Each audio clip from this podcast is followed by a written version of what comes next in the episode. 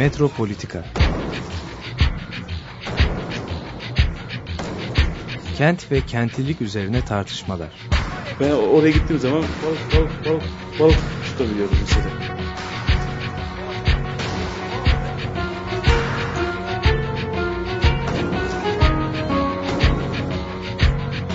Hazırlayan ve sunanlar Aysim Türkmen ve Korhan Gümüş. Takusu yok yani. Kolay kolay boşaltamadı. Yani elektrikçiler terk etmedi Perşembe Pazarı merkezini.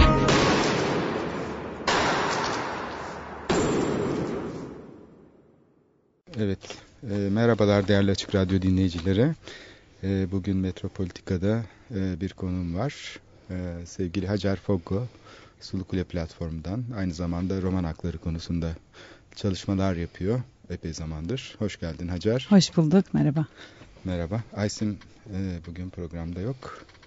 E, bir oğlu oldu. Şimdi bugün e, bu e, İstanbul'da hani kentteki romanların e, durumu ile ilgili seninle konuşmak e, istiyoruz. Ve e, ben daha önce işte Sulukule'deki çalışmalarda e, izledim. Daha sonra başka alanlarda da mesela seninle birlikte işte bu Kağıthane Vadisi'ndeki mesela romanların durumunu gördük falan. Sürekli yıkımlar yapılıyor ve bu insanlar aç açıkta kalıyorlar. Özellikle çocuklar açısından çok ciddi problemler oluyor. Mesela e, kağıthanede hastalıklar oldu, ölüm at, oldu hatta. E, evi yıkılan bir ailenin çocuğu zannedersem. Evet. E, onu hatırlıyorum. Ve çünkü insanlar naylonların altında yaşıyordu. Yani çok yaşanamayacak koşullarda. Yıkımdan sonra. Yıkımdan sonra evet. evet böyle naylonların altında o gün o kış soğuğunda gittiğimizde çok hayretler içinde kalmıştım. Hiçbir sığınacak yerleri yoktu. Yani tamamen evleri yıkılmış e, başlarına. Ondan sonra da insanlar böyle naylonların altına sığınmışlar. Hatta böyle yani o, o yere yatarak falan gecelerini geçirmeye çalışıyorlardı. Sonra başka vesilelerle mesela diyelim Kadıköy yakasında Hasanpaşa'da gaz fabrikasının o eski gaz fabrikasının içinde e, çok sayıda sığınmacı vardı. Bunlar işte katı atık toplayıcıları diyelim plastik topluyorlar. Evet yine toplar. evleri yıkılanlar Fikirtepe'de Hasanpaşa'da roman evet, sığınmışlardı. Bakkalköy'de evet, evet. evet. Ve orada da yani korkunç koşullar vardı onu söylemek zorundayım. Ee, gündüzleri tabii anne baba çalışıyor gidiyorlar falan. Çocuklar yapayalnız. Ee, bir çocuk ordusu orada yaşıyordu. Ve çoğu ne okul var yani yaşları geçmiş olmasına rağmen ne okul var ne ısınma var. Hatta çoğu kazayla yanmış oraları buraları falan. Yani görüntü sayeden işler acısıydı. Aslında yani burada bir kamusal sorumluluk var. Bunu sadece işte gönüllü insanlarla falan yapılacak gibi değil. Ve bu sorumluluğu yerine getirirken de yönetimlerin son derece katılımcı olması lazım. Yani bunu tek başına da yapmaması lazım. Birçok kurumu seferber ederek yapması lazım. Bu konuda niye bir duyarsızlık var? Geçmişten beri niye yani sosyal politikalar açısından e, bu yerleşim meselesinin bu kadar e, çarpıcı bir şekilde gündeme gelmesine rağmen e, tam tersine kamu dışlayıcı bir hareket tarzı benimsemiş durumda. Bunu en iyi sen gözlemliyorsun herhalde. Bize biraz bunu anlatabilir misin? Şimdi aslında e, çok güzel özetledin bence başından bu yana e, roman mahallelerinde özellikle ne olup ne bittiğini. 2006 yılında başlayan zaten bir dönemde bu kentsel dönüşüm projeleri ve Sulukule bunun ilk örneği. Ee, neden böyle bir e, duyarsızlık, ilgisizlik var ya da neden bu insanlar yerlerinden edildikten sonra e, sokakta kalıyorlar ve daha çok yoksulluk oluyor? Çünkü bu projelerde aslında e, sloganlarında her ne kadar önce insan da olsa aslında önce insanı e, gözetlemiyorlar. Yani önce insan e, önem vermiyorlar diyebilirim.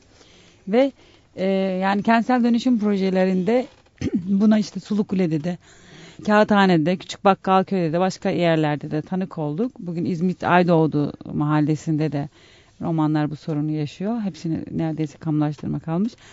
Yani orada yaşayan insanlara e, nasıl bir yerde yaşamaları gerektiği, nasıl bir proje istedikleri ya da gerçekten böyle bir projeye gerek var mı orada ya da hedefleri yani hedeflerinde insan olmadığı, insan odaklı olmadığı için bu tür sorunlarda yaşanıyor ama e, yoksul insanlar diyoruz. Bu yoksul insanlar özellikle romanlarsa e, biraz önce e, anlattığın gibi daha katlanarak bir e, acı yaşamaya devam ediyorlar. Nitekim işte Küçük Bakkal köyde yaklaşık 240 ev yıkılmıştı. Oraya insanlar barakalar yaptılar. Sonra o barakaları da yıktılar. Hatta geçen geçen yıl Temmuz ayında Aydoğan dal, dal koparan işte astım hastası serumlarla yaşıyor.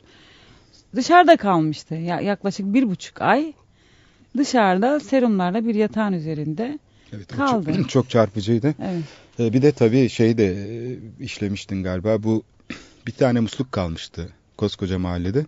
evet. Gelip o musluğu da yok ettiler. Yani insanlar susuz kalsın yani hasta olsun, Evet. temizlenemesin falan Evet. gibi bir şey bu. Yani yıkımdan yıkımdan sonra e, işte mahallede bir musluk kalmış. Onun üzerini zabıtalar görmesin diye romanlar kendi işte eşyalarıyla işte yıkımdan çıkan şeylerle e, kapatmışlardı.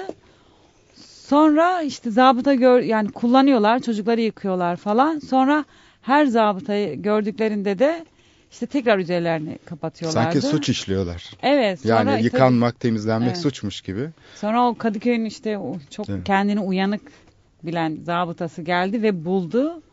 Ve hani o buldu böyle bir kahraman edasıyla suyu İSKİ'de memurlarını e, çağırıp kestirmişti ve susuz bırakmıştı. Yani bu çok Evet. insanın tüylerini Evet. diken diken eden bir şey. Ben benim aklım almıyor. Yani bir kent yönetimi, belediye e, bir şey hizmeti özellikle insanlara karşı görevini yapmayı değil yapmamayı e, Evet. şiar edinmiş. Yani amacı bu. Evet. E, burada peki İstanbul'da bu e, şey göçler yani şey yıkım sonrası işte insanların aslında yerinden edilmesi e, çok eskiden beri var. Ben romanların böyle işte Sulukule'nin geçmişinde mesela yıkımlar var. Eğlence iş yerlerinin kapatılması, zorla işte insanların yoksullaştırılması var. E, bu şeyde yani böyle dalga dalga e, kentin içinde gerçekleşiyor. Fakat bir taraftan da yani bazı yerlerde de insanlar yani orada yaşayan işte insanlar böyle romanlara karşı tepkili. E, ben de işte yani böyle şeylerde romanların durumunu düşünürken birdenbire şey gerçeğiyle karşılaşınca insan daha kötü oluyor. İnsan oradaki insanlar da çünkü yoksul oluyor genellikle komşuları ve birbirlerine düşüyorlar. Yani romanların orada işte emlak değerlerini düşürdüğünü, kentsel ranttan istifade edemediklerini romanlar yüzünden söylüyorlar. Bunu Fikirtepe'de mesela gördüm. Yani yani e, son derece duyarlı olan insanlar, öğretmenler vesaireler de dahil işte e, şeyleri yaktıklarını böyle bir takım şeyleri yaktıklarını ısınmak için ve çevreyi kirlettiklerini düşünüyorlar. İşte yani bir takım sorunlar yüzünden bu yoksul insanların e, içinde bulundukları koşulları aynı zamanda onlara bir suçmuş gibi yapıştıran yani işte ne bileyim işte e, illegal işler yaptıklarını falan düşünüyor insanlar. Bu aynı zamanda onların hem itildikleri çaresizlik aynı zamanda onlara da e, asılan bir yafta haline geliyor. Evet. Yani bu şöyle aslında hani romanlar diye baktığımız zaman hani bütün dünyada bu koşullarda yaşıyor romanlar. Hani bu yüzyılların sorunu işte İkinci Dünya Savaşı'nda Yahudilerden sonra en fazla soykırıma uğrayan bir halk. Bir milyon Çingene öldürüldü ama bu, bu bile bu bile aslında tartışılmıyor ya da çok fazla bilinmiyor. Yani işte işte Macaristan'da zihinsel engelli çocuklarla roman çocuklar aynı okula gitmek zorunda. E, Ostrova diye bir kasabada bir belediye başkanı duvar örüyor. Romanlarla roman olmayanlar arasında. İşte daha düne kadar Çek Cumhuriyeti'nde kadınlar roman oldukları için kısırlaştırılıyordu. Yine Fransa'da Sarkozy döneminde biliyoruz. E, hepsi işte sürüldü. Türkiye'ye gelince de böyle bir topsa- toplumsal e, ön yargı işte dünyada olduğu gibi burada da var. Yani sistemli devlet tarafından sistematik bir ayrımcılık hani şükür ki yok ama bir toplumsal ön yargı aslında herkeste var. Yani e, işte Sulu Kule'deki herkes tanık oldu. E, Sulu Kule platformu olarak hani yıllarca mücadele verdik. Mücadele vermeye devam ediyoruz. Ama hala bir takım insanlar işte canım işte romanlar işte e, barakada yaşamayı seviyor falan gibi sözler edebiliyorlar. Yani işte orada hani benden önce belki sizden önce İstanbullu olan bir e, roman halkı var orada. Yani 600 yıllık e, 600 yıldan beri oturan insanlar var o Bizans duvarlarının arasında. Ama hala hep ötekileştiriyoruz ki dün de gelse tabii ki bizim için fark etmez ama sanki işte e, yani aslında düşünme tembeli insanlar aslında o hep böyle işte klasik böyle e, ezberledikleri o ötekiyi iyi iyi anlamaya çalışmıyorlar. Ona onunla empati kurmak istemiyorlar. Yani işte benim bir oğlum var ve hani benim oğlum iyi koşullarda okuyorsa neden bir roman çocuğun e, çocuğu da iyi koşullarda okumasın? İşte benim oğlum sınıfa gittiğinde e, sadece roman olduğu için öğretmen tarafından azarlanmıyorsa ya da arka sıraya oturtulmuyorsa ya da hep böyle sorunlu çocuklar muamelesi yapılmıyorsa neden yani romanlara bu e, bunlar yapılıyor? Yani biz o, yani ben o kadar çok tanık oluyorum ki işte e, örneğin Mer Mersin'de bir okulda sadece işte roman çocuklarının yoğun olarak gittikleri bir okul ve öğretmenler derse girmiyor. Yani biz bunlarla uğraşmıyor, uğraşamayız diye derse girmiyorlar ve mesela disiplin cezası falan verildi.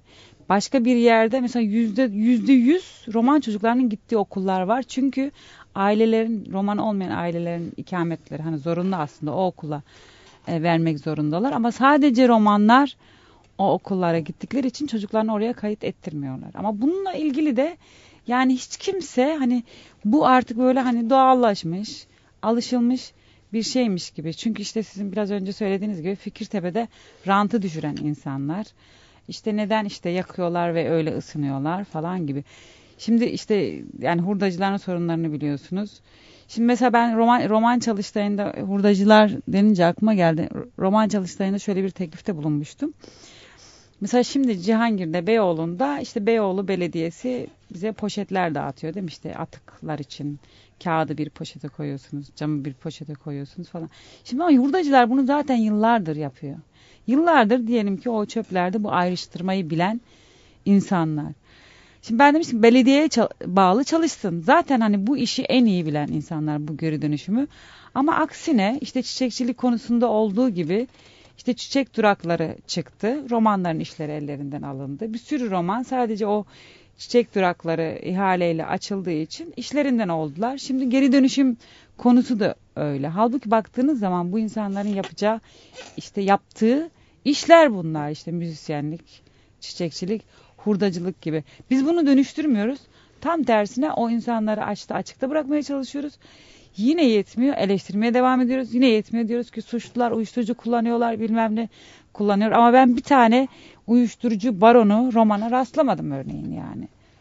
Ee, her yerde uyuşturucu var. Bütün hani Türkiye'de de var, yurt dışında da var ama neden özellikle e, romanların isimleri söyleniyor? Ya da bir gazete haberini okuyorsunuz. Herhangi bir kavga olmuşsa romansa hemen kimliği söyleniyor. Yahudi hemen kimliği söyleniyor.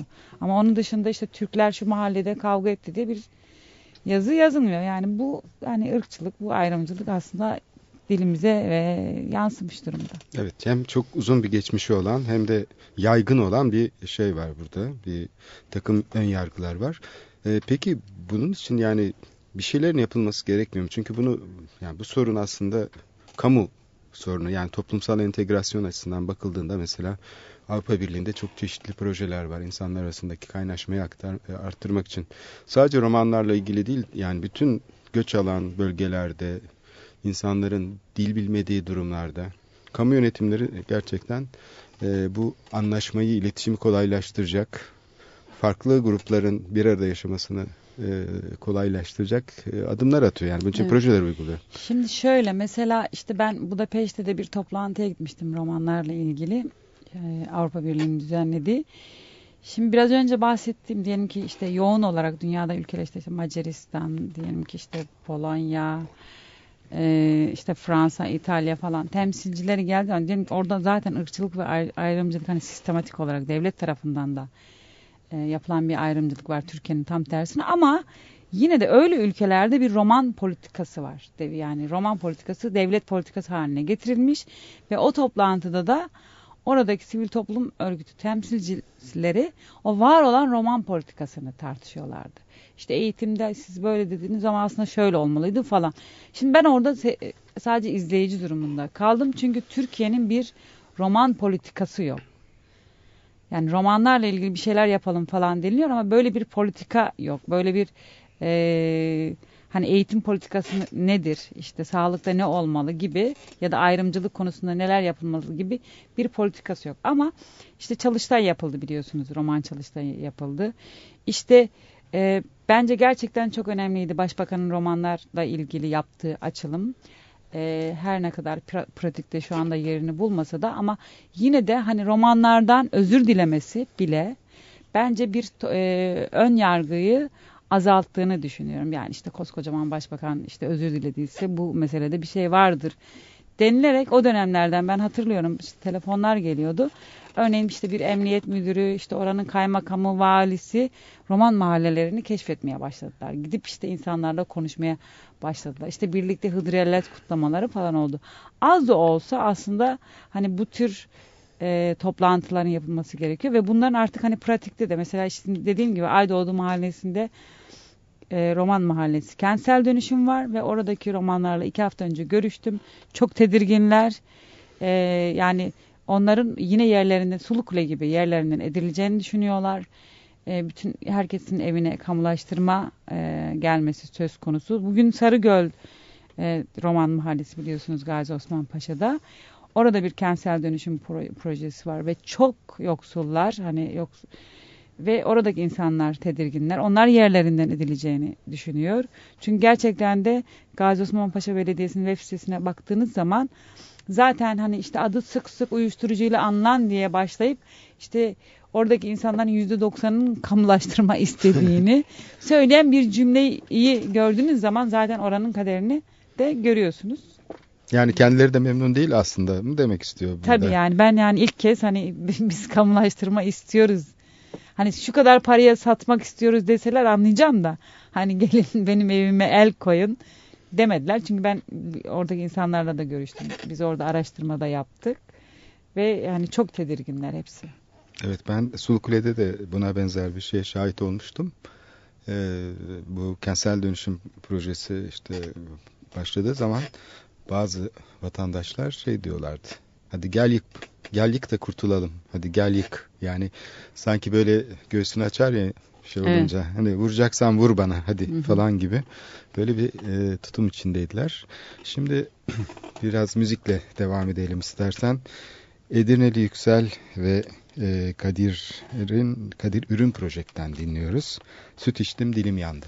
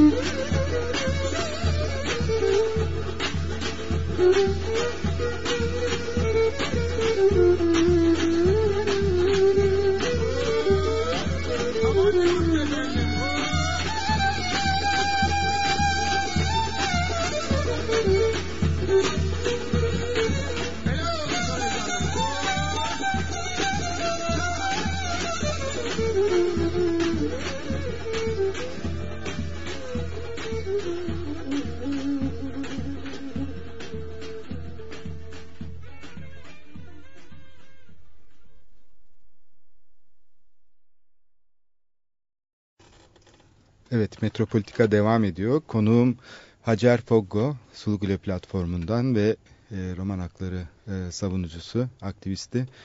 Hacer, e, epey geniş bir şey yaptık, panorama çizdik. Şimdi istersen tek tek odaklanalım mesela. Neler oluyor?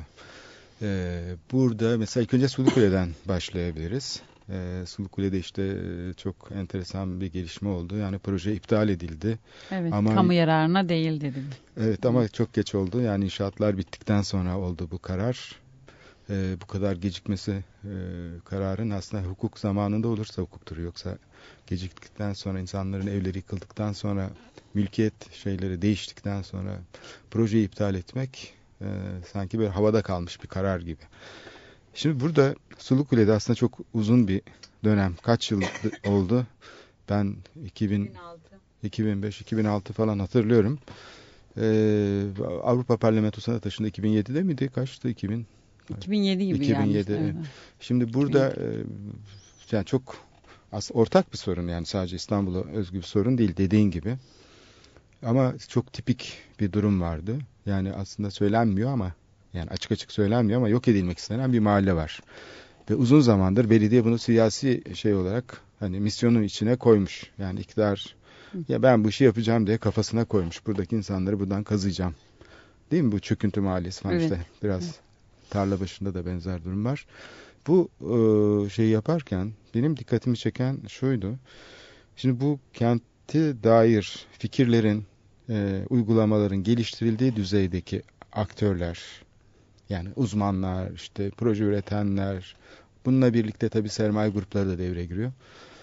E, bağımlı oldukları sürece bu süreç, bu müdahale bir e, soylulaştırma süreci haline geliyor. Yani fikir üreten kurumların, kişilerin iktidara veya piyasa odaklı çalışmalara bağımlı olması e, kente zorunlu olarak bir soylulaştırma e, süreci haline getiriyor. Çünkü orada temsil edilmiyor insanlar. Sadece müteahhitler temsil edilmiş oluyor ve sadece müzakere bile edilemiyor. Evet. Bu böyle dışlayıcı pratiklerin kaynağında aslında kent e, projelerinin tamamen e, çıkar odaklı geliştirilmesi, doğrudan doğruya piyasa aktörlerine terk edilmesi. Yani bir tür bu neoliberal dalganın yani kent topraklarını böyle kasıp kavurması gibi bir süreç yaşanıyor. Böyle dalga dalga bütün kente yayılıyor. Evet şimdi mesela o kadar normal ki mesela bu sabah internette işte gazeteleri okurken mesela işte Tayyip Erdoğan İstanbul projelerini hızlandırın diye talimat verdi. Ve mesela şimdi ok- okurken işte şey diyor diyor ki işte orada çıkan çıkacak işte tarihi eserlerle ilgili dışarıdaki hiç kimseye bilgi verilmeyecek. Sadece o kurula bilgi verilecek ve o kurulda çözülecek ve bu hızlı bir şekilde. Şimdi zaten hani bu söylemlerin içerisinde aslında sizin sorduğunuz şey sorunun cevabı. Yani biz mesela işte tescilli binalar vardı işte Sulukule'de. Koruma kurullarına götürüyoruz. Ama Fatih Belediyesi tarafından o binalar yıkıldı. Arkeolojik örneğin. değerler vardı. Su Arkeolo- evet yani Hı. arkeolojik değerler vardı. Orada arkeolog biliyorsunuz başka bir yere gönderildi. Kilise mi Ee, tayin edildi? Sonra o etrafı kapatıldı. İşte oradan mezarlar çıktı. Ne olduğu bilinmiyor. Yani halen var bir takım Ben şeyler. şeyi de hatırlıyorum. Ee, şimdi o arkeoloji ile ilgili konunun böyle çok enteresan bir yansıması oldu. Ee, biz Yeni Kapı için bir sergi yapıyorduk o sırada. Ee, işte bunda şeyin de çok büyük bir katkısı var. Arkeoloji Müzesi zaten yönetiyor şeyi falan. Şimdi bu konuşulmadı hiç. E Ama işte o sergi için kararlar alındı, hazırlıklar yapıldı falan. Pat diye sergi engellendi. Allah Allah. Sergi niye engellendi? Sırf bu nedenle. Bir tür cezalandırma yöntemi gibi. Çok şaşırdım yani kendi kurumunu cezalandırıyor Kültür Bakanlığı. Arkeoloji Müzesi'ni cezalandırmış. Bu olacak şey değil yani aklım almıyor benim ama basına pek yansımadı. Evet, yani bu inanılmaz bir şey- tarihsel zenginliğe sahip olan bir ülke. Hani biz de o zenginlikler çıktıkça çık- nasıl saklayacağımızla ilgili kanunlar ve yasalar çıkartmaya çalışıyoruz. Yani onları nasıl gizleyebiliriz, nasıl yok edebiliriz gibi. O yüzden aslında Sulukule süreci hani bu e, ilk model olduğu için kentsel dönüşüm projelerinde bu her anlamda işte hem koruma kurullarında sıkıntı yaşadık. Örneğin şimdi projeyi çizen işte mimar Velioğlu Hani ben orada dört yıl boyunca çalıştım ve bir gün olsun ben Görmedim. Görmedim. Yani ben görmedim. Oradaki insanlar da görmedi. Hadi benim görmem çok önemli değil. Büroda çizildiği için için yani, Yani şimdi sen bilmiyorsun oraya yani masasını mı koyacaktı? Şimdi siz Hacer. de mi- mimarsınız. Evet. Hani di- diyelim ki işte bir evle ilgili ya da bir mahalleyle ilgili bir herhangi bir şey çizmek istediğiniz herhalde bir gidip oraya bir ba- bakma ihtiyacı duyarsınız. Hayır, ya Avru- onlar evet. Avrupa kentlerinde yani semtte bir büro açılıyor bunun için. Çünkü sadece mimari proje değil, kadın projeleri var, gençlik projeleri var. Yani bir tür yarışmacı bir yöntemle şeylerden, STK'lardan hizmet verecek gruplar seçiliyor. En iyi te- e, yaratıcı e, fikirleri ortaya koyanlar değil mi? Böyle Evet. yani e, programlar böyle geliştiriliyor kent projeleri yoksa öyle e, bürokratlar ve müteahhitler tarafından geliştirilmiyor. Çünkü kimse bilemez ki orada insanların neye ihtiyacı var. Bu çok yaratıcı bir süreçtir o Evet, insanlarla sormak birlikte. zorundasınız. Evet. Yani nasıl bir yerde yaşıyorlar, neye ihtiyacı var bu insanların? E, İmkanları Ama işte- nelerdir? Garaj mı ki. istiyorlar? Evlerin altına, villaların alt içinde hobi odası mı istiyorlar? Şimdi projeyi yapan Selim Velioğlu'nun projesine bakarsak altında iki tane garaj var. iki araçlık falan villaların. Ve bizim orada yaptığımız araştırmaya göre de yüzde dördünün hani arabası vardı. orada Ay, yaşayanların ama hepsinin garajlı vardı. Belki ikişer arabalar olur bir eşinin bir şeyin Evet. kendisinin. Bu da zaten gösteriyor ki zaten bu proje oradaki insanlar yani başlangıçta onlar zaten biliyorlardı bence. Tabii canım. Yani onların e, Suluklu'ya gelme mimarların da işte koruma kurullarının Suluklu'ya gelmeme nedeni buydu bence. Yani belediyede herkes de bizim dışımızda demek ki bir de orada yaşayan insanların dışında aslında bu projenin kimlere yapılacağı baştan biliniyordu ve o proje o yüzden öyle çizildi ki sonuca baktığınızda da gerçekten doğru. Şu anda işte %90'ını dışarıdan gelen şahıslar, yatırımcılar satın aldı ve onlar oturacak. Şimdi yine o dönemde benim hani gözlemlediğim tabii ki ben hani yani sonuçta bilim adamları işte öğretim üyeleri falan hani bir, biz bir toplantıya gidiyoruz Fatih Belediyesi'nin organize ettiği ve belediyenin danışmanı işte bir bilim adamı bir öğretim üyesi ve hani inanılmaz bir rant ağzıyla konuşan inanılmaz böyle insandan yana olmayan bir konuşmayla yani işte belediye başkanının ağzıyla konuşan bilim adamlarıyla biz karşılaştık karşılaştık yani aynı ağızla konuşan mimarlarla, şehir planlamacılarla karşılaştık ve bu insanlar e, işte hem üniversitede çalışıyorlar hem de bu kurumlarda danışmanlık yapıyorlar. Tabii ki yapsınlar ama nasıl yaptığınız hani Danışmanlık önemli. deyince yani bayağı bağımlı bir bayağı olarak birlikte çalışıyorlar. çıkar evet. e, bir beraberliği gibi. Şimdi bütün bunlar sorgulanmazsa zaten yani oradaki Evet. hani tırnak içinde o zavallı halkın hani yanlış anlamasınlar. Evet. Onların yapacağı hiçbir şey yok. Yani Sarıgöl Roman Mahallesi'ndeki insanlar zaten hani işte hurduya gidiyor iki ton e, kağıt topluyor. Eline 15 lira 20 lira para geçiyor ve onunla gününü geçirmeye, onunla çocuk okutmaya Evet. çalışan insanlar. Yani biz bu insanlardan e, ayrı, ayrıca bir şey bekleyemeyiz yani. Bir de tabii yani bir de ayrıca onları yerinden e- etmeye uzman değiller ki. Yani şimdi Evet. planlar bittiğinde vatandaşın haberinin olması çok e, şey anlamsız çünkü Evet ama o projeler, planlar, e, kararlar alınırken ama işte biz o insanların kurumsal kapasiteler var yani. İşte o insanların yani Evet. aslında bu hani aktivistlerle işte biraz böyle işte akademisyenler arasındaki fark bu. Akademisyenler de aktivistlerden çok hoşlanmıyor. Çok yan yana gelmeye çalışmıyor. Oysa hani biz işte ben işte o hurdacıda evine gittiğim zaman oradaki yaşam biçimini bildiğim zaman işte zaten biz bir araya gelmek zorundayız ki siz o projeyi doğru bir proje olarak yapın. Yani çok belli. O insanın yaşayacağı ev olanakları çok belli ve nasıl bir proje olması gerektiği de zaten orada yazıyor. Yani lüks bürolarda yazmıyor yani. Ama işte Yani sadece böyle bir teorik- problem var Yani teorik laflarla falan olmuyor bu iş. Şimdi yani e, yani kamu yönetiminin ilk başta mutlaka e, fikir geliştirme ölçeğinde bağımsızlık sağlaması lazım. Çünkü kamusal bir müdahale yapıyor. Yani bu çerçeveyi geliştirirken işte Fenerbalat projesinde mesela Avrupa Komisyonu ile birlikte geliştirilen e, bu şart. Yani ilk başta fizibilite aşamasında e, şeyler devreye giriyor. Bağımsız kurumlar ve uluslararası normlara göre biçimleniyor. Çünkü çerçevenin belirlenmesi gerekiyor. Hangi yöntemle proje Evet. edilecek, neler yapılacak vesaire. İkinci aşamada ise yani proje çağrıları yapılıyor ve proje çağrıları öngörülen çerçevede hizmet verecek grupların bir araya gelmesiyle oluyor. Bunlar gayet yaratıcı bir şekilde şeylerini ortaya atıyorlar, fikirlerini. Bu fikirler seçiliyor ve bu fikirler uygulanıyor. Öyle müteahhitler, spekülatörler devreye giremiyor fikir geliştirme aşamasında. Çünkü burası özel mülk değil. Yani bir kamu alanı. e, içinde insanlar yaşıyor. Şimdi burada bir kere yöntem problemi var. Ben e, buna hep dikkat çekiyorum. Şeyde e, Beyoğlu'nda şeyi hatırlarsın. e, büyük yıkımlar öngörülüyordu. Yani Beyoğlu'nda işte Ok Meydanı'ndan şeye kadar, Kasımpaşa'ya kadar, Piyale Paşa vesaire büyük bir yıkım planı vardı. Bu çok eskiden yani te dalan zamanla giden bir e, plan. E, ve son olarak da tabii şeyin elinde patladı. E, bu Beyoğlu'nda işte yeni yönetimin elinde patlamıştı. E, halk büyük tepki gösterip e, işte do- 90'lı yılların sonuydu zannedersem. Belediyenin önünde 5000 kişi falan birikmişti. Neyse o planı iptal ettiler. Çünkü burayı bütün merkezi iş alanına haline getiren, yıkan bir şeyde. Şimdi tekrar bu bölgede çalışmalar var. Fakat o dönem e, sivil toplum kuruluşları şeyi fark ettiler. Yani bu belediyeye bu bir ders olsun ama bu itiraz etmekle olmayacak bu iş. Bayağı bir kalıcı şey olsun. Yani bir e, zaten oluşmuştu. E, çalışma grupları ve belediye daha farklı bir kentsel e, müdahale biçimine razı edilsin. İlginç bir şey oldu. Bu belediye bunu benimser gibi yaptı ama tabii çok etkili olmadı. Ama gene de bir diyalog ve işte bir takım çalışmalarda, çocuk çalışmalarında, işte kadın çalışmalarında falan kapılar aralandı. E, semt konaklarında işte bir takım sosyal amaçlı faaliyetler yürütüldü. Bunu Fatih Belediyesi aslında önemsedi. Örnek alayım diye düşündü. Ve aynı tecrübeyi kendisi de yapmak istedi. Ee, bu bunun için işte e, bu STK platformundaki insanlar 2000 kaçtır 2004 yılı zannedersem belediye ile toplantılar yapmaya başladılar ve şeyleri belirlemeye. İşte İstanbul'un kültür başkenti adaylığı sırasında da zaten bu projeler gündeme geldi. Yani belediyenin e, böyle katılım, sosyal amaçlı projeler nasıl yapabilir, bunun yöntemleri nelerdir diye.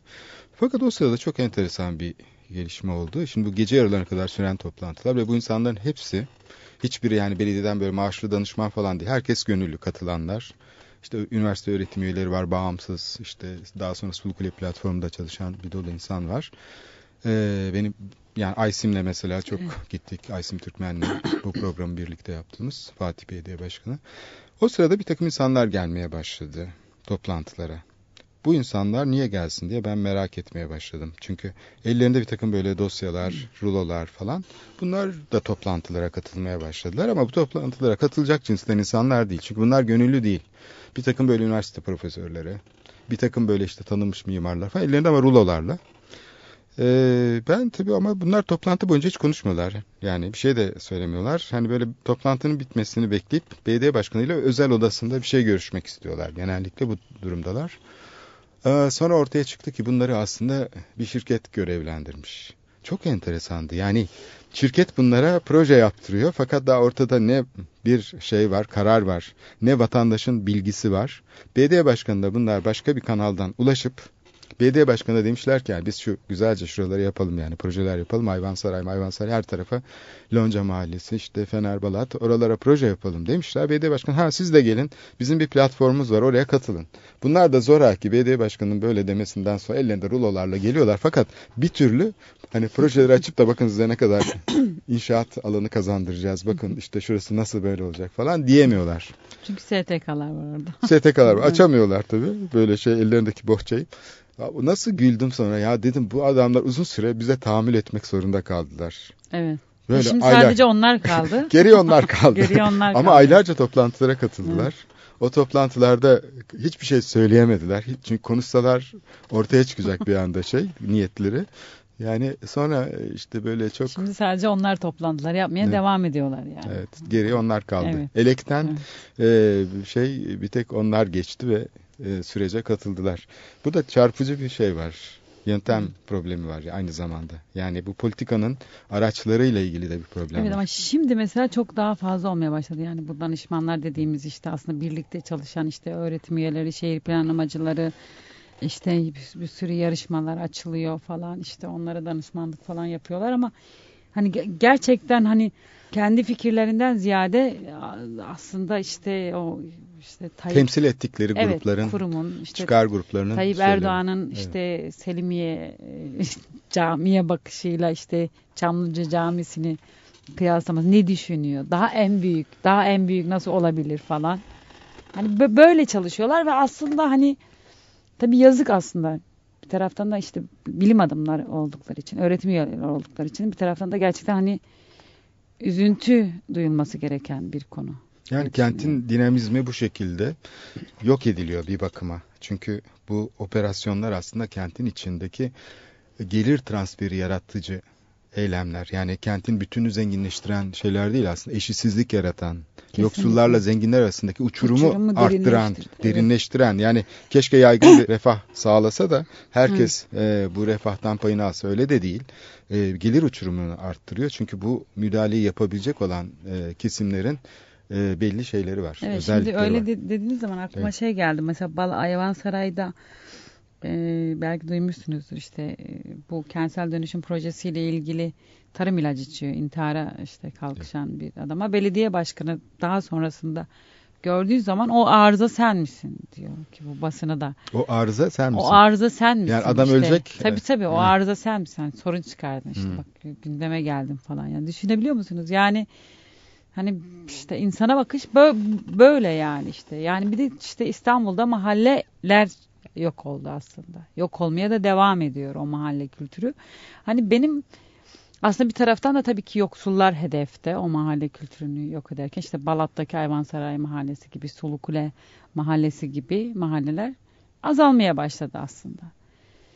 Yani hani şu yani nasıl yani rezidansları tercih ediyorlar ve mahalleleri yok ediyorlar. Yani düşünsenize şimdi Sulu Kule'de ya da Ayvansaray'da işte mahallede yaşa- yaşadığınız zaman kapınızı açık bırakabilirsiniz. İşte ben 4 yıl boyunca Sulu Kule'deydim. Hiç kimsenin hiç kimse kapısını kilitleyerek evden dışarı çıkmıyordu. Kadınlar zaten kapı önlerinde. Çocuklar orada oynuyor. Düğünler orada oluyor. İşte mahalle zaten kendi ekonomisini yaratmış. İşte biliyorsunuz ünlü bizim bakkal Asım amcamız orada. Bütün mahallenin ekonomisini elinde tutan işte bir liralık işte çocuk bezi alan insanlardan falan ve orada hiç kimse aç değildi aslında. Yani birbirleriyle dayanışma içerisinde yaşan, yaşıyordu. Ve böyle bir güvenlik ihtiyacı da yoktu. Balat'ta da öyle, Ayvansaray'da öyle.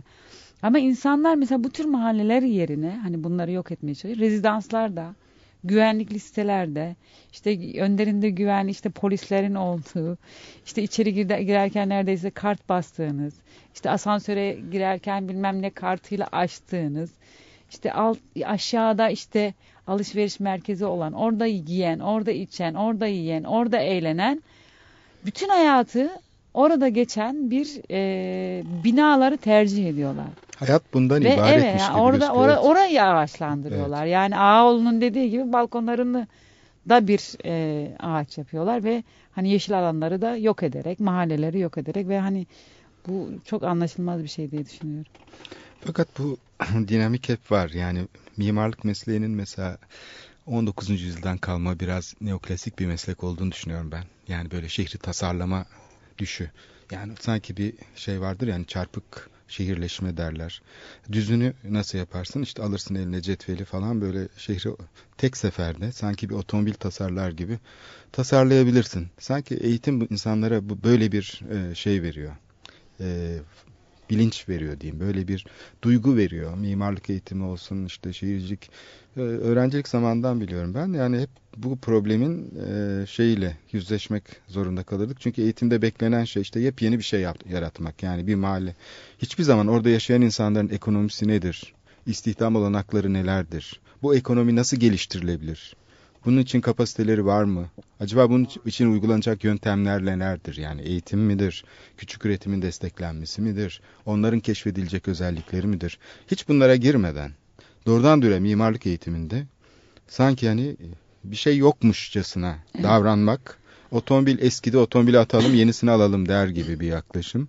Sanki hakimdi. Yani bugün bilmiyorum belki değişmiş olabilir eğitim programı. Daha böyle Ama işte şu anda da yani yok sayılıyor bu insanlar. Yok sayarsanız hani bir gün onlar da sizi yok sayacak. Karşınıza suçlu olarak çıkabilir, başka bir biçimde çıkabilir. Ama yok saydığınız insanlar görmezlikten geldiğiniz insanlarla ilgili sonradan işte suçlu böyle bu grup böyle diyemezsiniz. Çünkü siz zaten onları yok ediyorsunuz. İşte ama bu Evet. suçlama ve şey inşa etmek e, işte yani ötekini de inşa etmesi iktidarın çok Tabii. tehlikeli. Yani Evet. öteki hakkında bir Evet. şey üretiyor ve onu suç olarak adlandırarak onu hem gettolaştırıyor, uzaklaştırıyor hem de görünmez hale getiriyor. Ve suç halinde de isterse onu cezalandırıyor. Şimdi bu tabii de Türkiye'nin diğer sosyal meselelerinde de var. Yani sadece roman Tabii. meselesinde değil. Ee, geçmişte işte terör sor- sorunu bu şekilde hep ele alındı. İşte köyler boşaltıldı, şunlar yapıldı, bunlar yapıldı. Şimdi bu sistematik bir yaklaşım. Buna karşı direnmenin yolları nelerdir? Yani ben hep bu e, şeye bağımlı olan, iktidara bağımlı olan entelektüel üretimin çok ciddi bir sorun teşkil ettiğini düşünüyorum. Yani bir kere buradan başlamak lazım.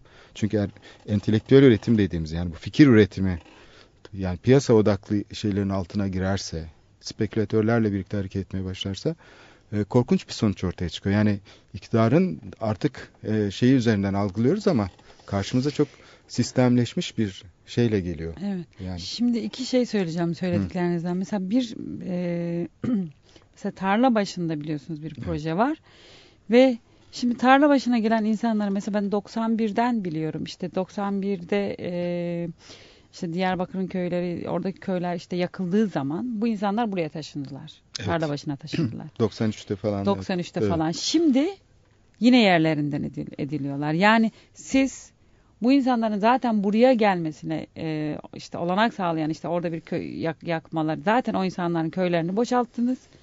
İstanbul'da karşılaş- karşıladınız. Yerleştirdiniz. Şimdi tekrar yerinden ediyorsunuz. Vallahi karşılaşıp yerleştirmediler. Aslında onu Hayır, hayır. biraz mübalağadır. Doğru. Yani yerleştirme anlamında değil de yani o insanları bir biçimde hani sivil toplum örgütleri olarak hepimiz kucak açtık ve hani e, o, o dönemde de hep birlikte çalıştık işte.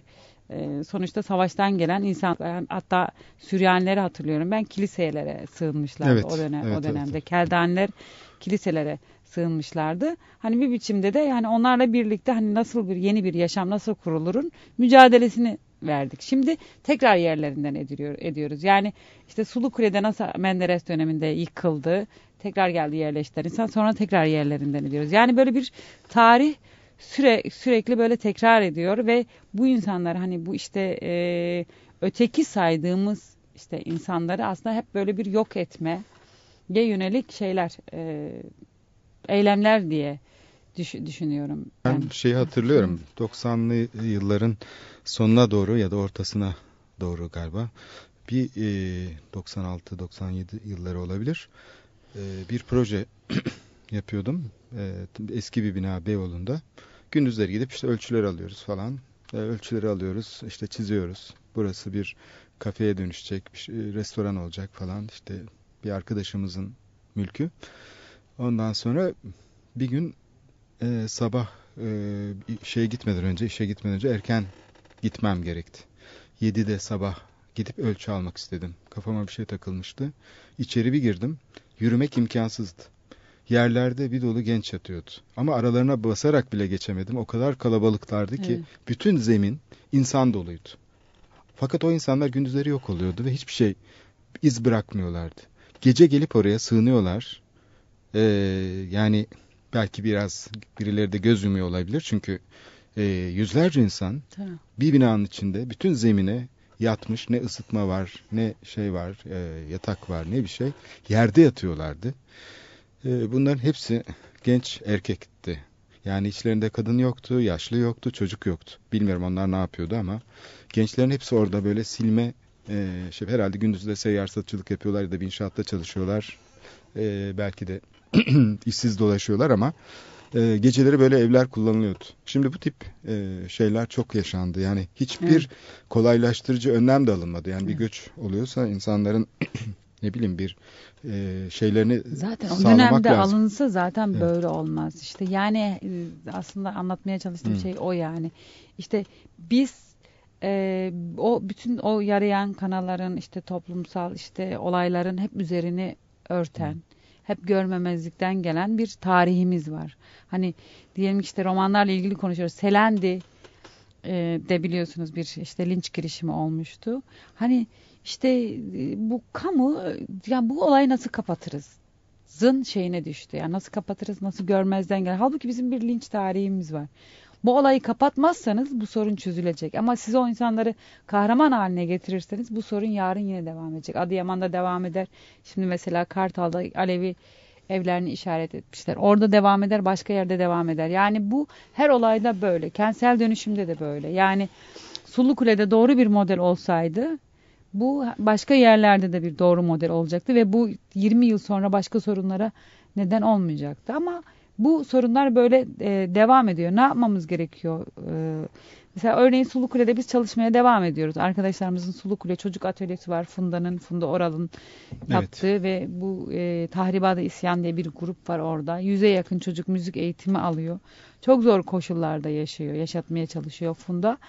Ee, ama işte 100 tane çocuk sokakta değil. Yani bu çok önemli bir şey diye düşünüyorum. Bir de burs var Yine- galiba değil mi? O, o eğitim Sulukle e, çocuk atölyesinde yine 300'e yakın kayıtlı öğrenci Hı. var. Hani 30 metrekarelik bir yer. E, hiçbir desteği yok. Yine bağışlarla yürüyen e, bir bir yer. İşte beslenmesinden eğitimine kadar toplum gönüllüleri e, destekliyor sağ olsun. İbrahim Be- Betil e, orayı destekliyor gönülleri.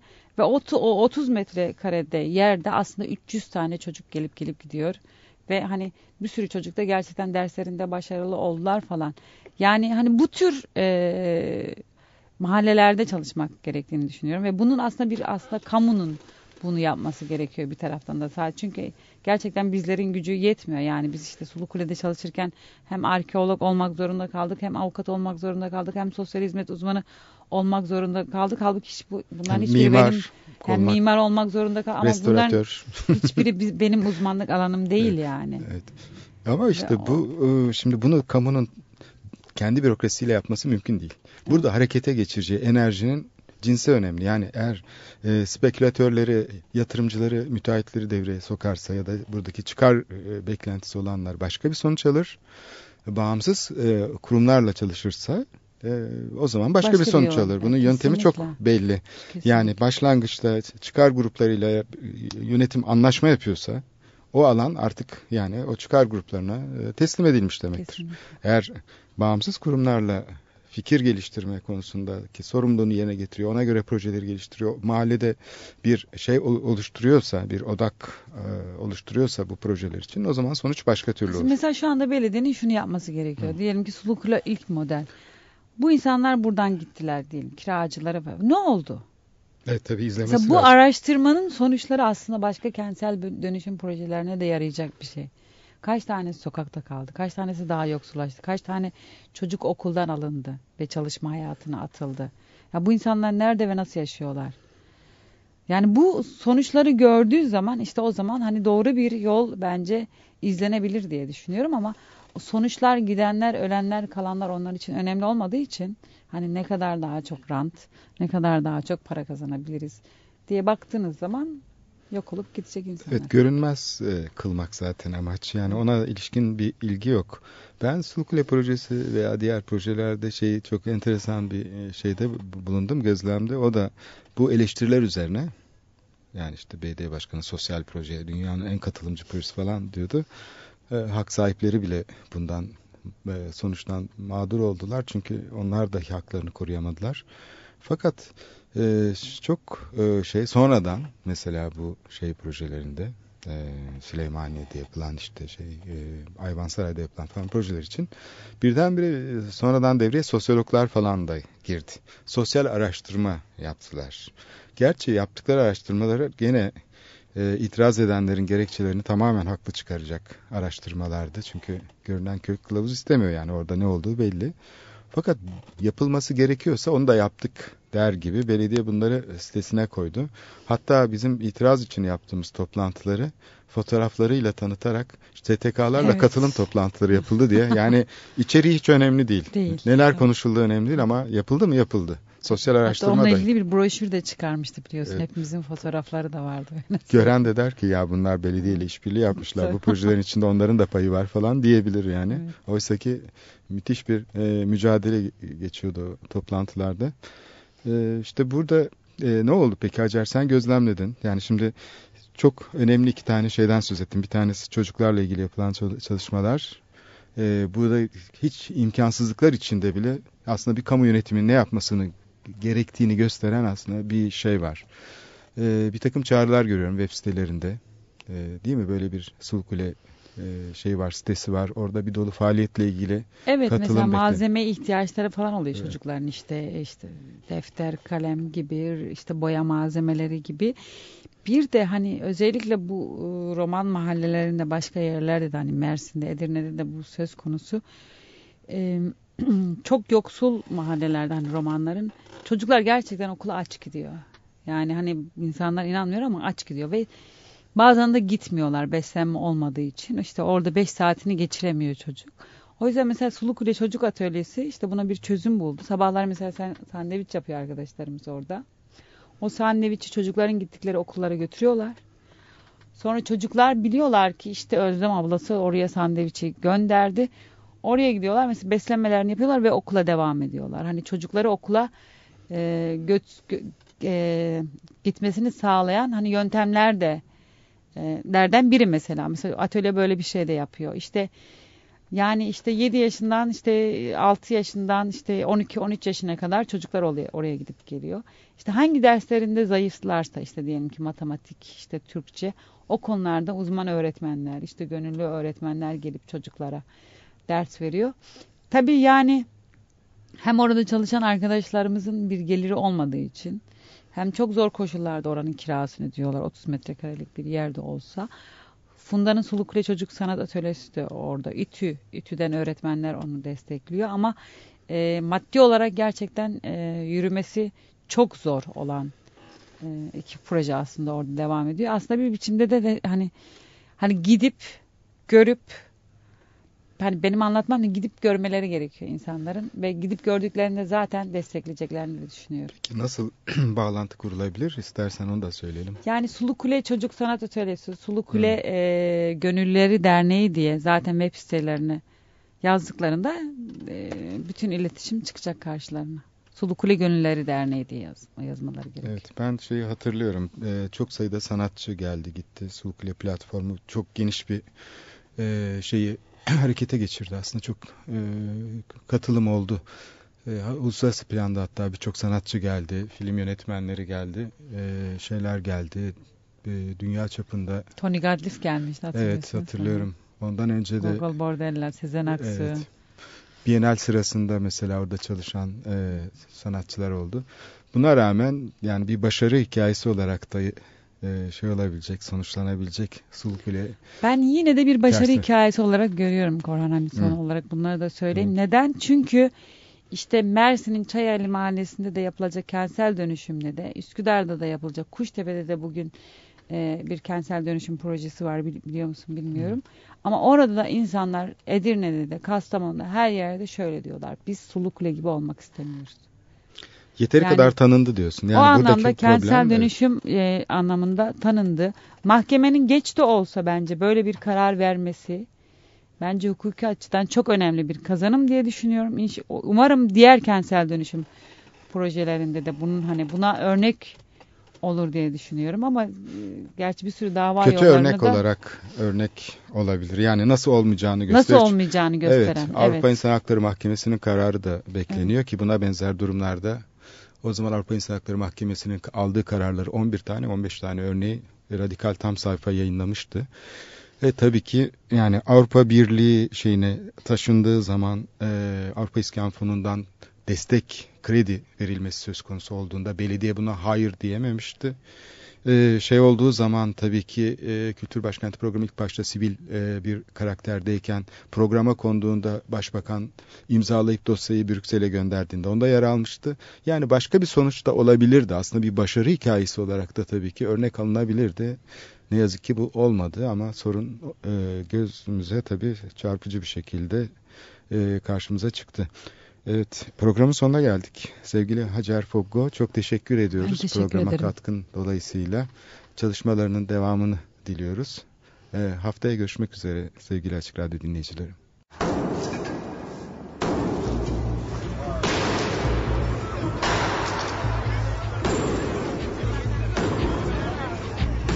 Metropolitika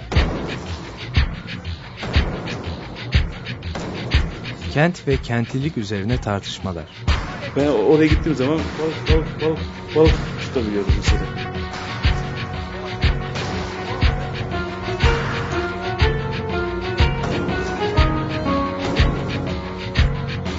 Hazırlayan ve sunanlar Aysim Türkmen ve Korhan Gümüş. Tapışıyor ya. Kolay kolay boşaltamadı. Yani elektrikçiler terk etmedi Perşembe Pazarı merkezini.